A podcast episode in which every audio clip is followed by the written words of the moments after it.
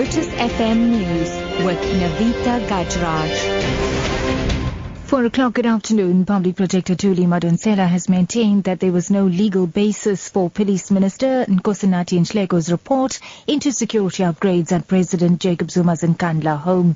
An aggrieved Madonsela has addressed the Parliament via a media conference in Pretoria after the ANC rejected calling her to appear before the Nkandla ad hoc committee. Now, Madonsela says her office should be treated like those of the Auditor General and Independent Electoral Commission.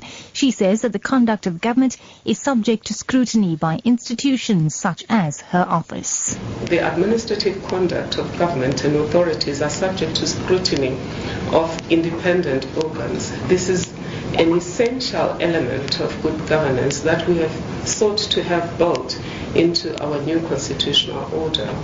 An essential part of that constitutional architecture is those state institutions supporting constitutional democracy. Among those are the public protector, now, ANC Women's League President Angie Motshekga says she will deal with the issue of a woman president for South Africa in the political report she'll deliver at the League National Congress later this week. Motshekga says that she was misunderstood when she was quoted as saying that South Africa was not ready for a female president ahead of the 2014 national elections. She says while the League's membership showed no interest in the issue at the organization's December 2014 policy conference and in the run-up to this Congress, it will be put on the table for discussion. I've never said women are not ready for president. They've always been, but the environment in which we operate as women has made it difficult even for the ANC itself to recognize the best that it has amongst women and give them their rightful positions. Now, because I think there's just this interest and appetite for it, we're putting the political speech. We'll see if they'll catch the bait uh, on behalf of journalists and businesswomen because they're the ones who are really uh, uh, into it. But in any, we, we run PGCs in all provinces. Not even one PGC also raised it again. In other news now, the Western Cape Community Safety Minister Dan Plato has called for an immediate investigation into allegations that Warrant Officer Petrus Holtz tried to repeatedly call the police to seek help in the attack on the N2.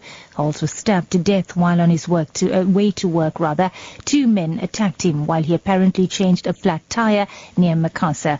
A provincial community safety spokesperson Ewald Botha. As part of his oversight mandate over policing in the province, Minister Sasol today asked Acting Provincial Commissioner Major General Tembisile Patekile to investigate the allegations made and if any truth to any of the claims that police phones were left unattended, it warrants strong disciplinary action and managerial intervention to ensure that the same poor policing service delivery is not repeated. And wrapping up, Eskom has announced stage two load shedding from 5 o'clock this afternoon until 10 this evening. This follows a short break from the practice. Eskom says the supply margin remains constrained. This comes amid calls from energy experts for power supply to be privatized and for households to be allowed to sell solar generated electricity back into the grid for a profit. That's the news at 4, your top story this hour.